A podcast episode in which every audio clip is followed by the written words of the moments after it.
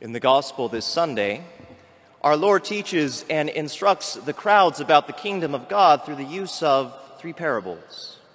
The first parable is about the enemy sowing weeds in the wheat field, and the farmer has to let the weeds and the wheat grow alongside of each other until harvest time. The second is the smallest little mustard seed being planted, which then grows up to be the largest of trees.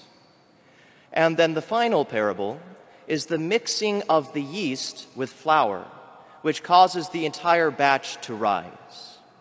And after our Lord finishes teaching the, the crowds about the kingdom of God, he departs. And his disciples come to him and they ask him to expound upon one of the parables. Now, I find it very interesting that they only asked him to explain one of the parables and not all three. And I don't think it's because they understood the other two. The disciples weren't known for being the brightest group of people. They usually miss Christ's points. But it is the parable of the weeds in the wheat field that shouts warning. Because our Lord tells us that there are deceivers among us. And so this gets their attention because whatever is going to affect us the most, that are we're the most in danger, that always gets our attention, right? And so this parable really gets the disciples' attention. But the impact is lost when you do not have an agricultural background, like many people today, which would not have been the case with the crowds that Christ was speaking to, who, amid the majority of them, were farmers or they had some kind of harvesting background at some time working in their lives. Because there is a weed in the Middle East that is very prominent, and it's called darnel. It also goes by another name of tares, which you'll sometimes see referenced in other passages of the gospel. And darnel thrives in the same conditions as a wheat field. And this is the weed that our Lord is speaking about in this parable. And this weed was a huge problem for farmers because darnel is almost identical in appearance to wheat. So if the weed was planted in the wheat field, it would be almost impossible to tell the difference between the two. They look that much alike. And so the farmers couldn't go in and rip out the weeds without running the risk of mistakenly ripping out wheat as well. Until harvest time. Because when the wheat and the weed became ripe for harvest, the ears of wheat would turn a golden brown, while the weed, the darnel, would turn black. And so when the farmers would harvest the wheat crops, it was actually relatively easy for them to separate the wheat from the weed because they could now clearly distinguish the two. Unlike before when they was first growing together and they looked almost identical. And it was very important that the farmers separate the wheat from the darnel because darnel is poisonous to eat. So our Lord uses a very familiar experience as an analogy to illustrate for the Jewish people our conditions, the reality of our conditions in the world. Christ tells us that the wheat are the children of God, and the weeds are the children of the devil. And they may look like wheat, they may be out in the midst of all the wheat, but they are not wheat, they are poisonous weeds. And this parable is still very true to our days in the Catholic Church, which is a mixture of both wheat and weeds. Those that are truly Catholic and those that appear to be Catholic, pretend to be Catholic, but are not Catholic at all. And the weeds in the church, I believe, can be divided into two major categories. The first category is what is called nominal Catholics, those that are only Catholic in name. They call themselves Catholic, they pretend to be Catholic, but they do not live a Catholic life. They think that abortion is permissible, that there is nothing wrong with contraception, homosexuality, divorce and remarriage, euthanasia, although all of these things are in complete contrast to a Catholic life. Many of our Catholic politicians fall into this category. They are only Catholic in name, which is not being Catholic at all, because Catholicism is a way of life. It is not being part of a club. You're not going to get through the gates of heaven because you flash a Catholic ID card. Catholics go to hell. Being Catholic is living the faith that you profess. Your actions are consistent with who you claim to be. And if this is not the case, it is better that you not call yourself Catholic. Because, first off, like I said already, on Judgment Day, it's not going to help you any. Because you're going to be judged as to whether you live a Catholic life, not as whether you identify as a Catholic. And on top of this, nominal Catholics give Catholicism a very bad name. Because when you claim to be Catholic and you behave in a non Catholic manner, people associate your behavior with the Catholic Church, regardless if it's contrary to her teachings, because you are their exposure to Catholicism.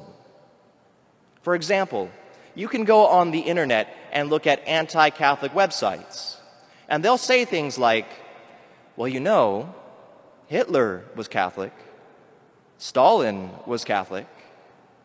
You see, they're a product of the Catholic Church. They are what the Catholic Church produces. Although these two people are in complete contrast to the demands of the Catholic faith, they didn't live Catholic lives at all. But it doesn't matter they ignore that because at the end of the day, the truth is Hitler and Stalin were Catholic in name. And that's what they notice. That's what they hold on to, although they were not Catholic in action. Catholic nominalism is a poisonous weed that exists in the church, and it is destructive and it is dangerous. They may call themselves Catholic, but they are not Catholic at all. However, these people are actually not that difficult to recognize because their actions, their deeds, their true beliefs betray them. Because they only call themselves Catholic in an attempt to blend in with the wheat field. But there's another type of Catholic that is much harder to recognize that falls into this category of weeds because they intentionally try to portray an appearance of a devout and pious Catholic while they live a life of grave immorality. They walk around like they literally just popped off a holy card.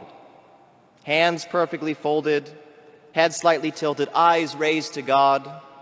They know all the doctrines of the church, but they are incredibly uncharitable to others. They condemn those around them for their shortcomings. They engage in grave sexual immorality. They are filled with pride and arrogance, lacking all humility. They live a life of duplicity. They focus on the externals, showing the part, not living the part, while their interior life is a mess. There is an inauthenticity, a Catholic fakeness because they do not live the life they profess at all. It's all a show. And unfortunately, a lot of priests can fall into this category, living by the all holy principle more lace, more grace. And if this were true, I would be the model of all sanctity. But it's not, because Catholicism is a way of life. It is not looking the part, it is living the part. The whole purpose of externals is that it is supposed to manifest the interior reality, what is true. The whole point of portraying ourselves, of the appearance, is that it's supposed to flow from a true devotion. a demeanor of piety, of reverence. Our actions are supposed to be consistent with what we claim to be. What we appear to be, there must be a conformity between who we are and what we are portraying. But unfortunately, a lot of people want to focus just on the appearances because it's much easier to focus on what we look like, looking the Catholic part, than actually having to endure the struggle of living a truly Catholic life according to the teachings of Christ. It is much easier to look the part in an effort to blend in, or even at times to convince others that they are model Catholics. But it's all fakeness, a weed that is trying to look like wheat but is not wheat at all. Because once again, Catholicism is a way of life. It is not being part of a club. It is not putting on a show. And so, what do we do with this? Because Christ tells us in the gospel that these two types of people are going to be in the midst of us. And He's not going to take care of it until harvest time, when He gets rid of the weeds. And so, as Catholics, how do we navigate this? Well, first off, don't be looking at the people in the pews next to you, wondering whether they're wheat or weed, okay? I don't want anyone going around saying that person's definitely a weed. But instead, our attention should be directed towards ourselves. We should ask ourselves that question Are we wheat or are we weed? Do we fall into one of these two categories? Catholic only in appearance or Catholic only in name? We have to make sure that we are truly Catholic. And then, second, you cannot allow the people around you who do not practice their faith as they should to draw you away from practicing your Catholic faith as you should. You cannot let the bad example of others influence you. God will judge them for their actions. God will judge you for yours. You need to focus on being a good Catholic, regardless of the people around you who are not. Focus on your life. What people do around you does not affect what you are supposed to do. And in this, you cannot allow yourself to become jaded to others in the Catholic Church. There are many good Catholics, although there are many that do not practice their faith. There are many that do. There are many good Catholics, more good Catholics than bad Catholics, I would say. You cannot allow yourself to become bitter towards those around you, thinking that you are surrounded by people that do not take their faith seriously, that do not live their Catholic faith. Remember that this is a wheat field, not a weed field. You are not alone. And so Christ in the parable today is very open and honest with us. He tells us that in his church, there will be two types of people. There will be those that are the children of God and those that are the children of the devil. And the children of the devil will try to look like the children of God. And he's going to let the two live together until the end when he separates them for heaven and for hell. And so we better make sure that we aren't faking it. Because we might be able to fool all of those around us, but we can't fool God. And we're not going to slip through the gates of heaven because we call ourselves Catholic. We need to prove and demonstrate that in our lives. So the question for all of us today is this Are we wheat or are we weeds?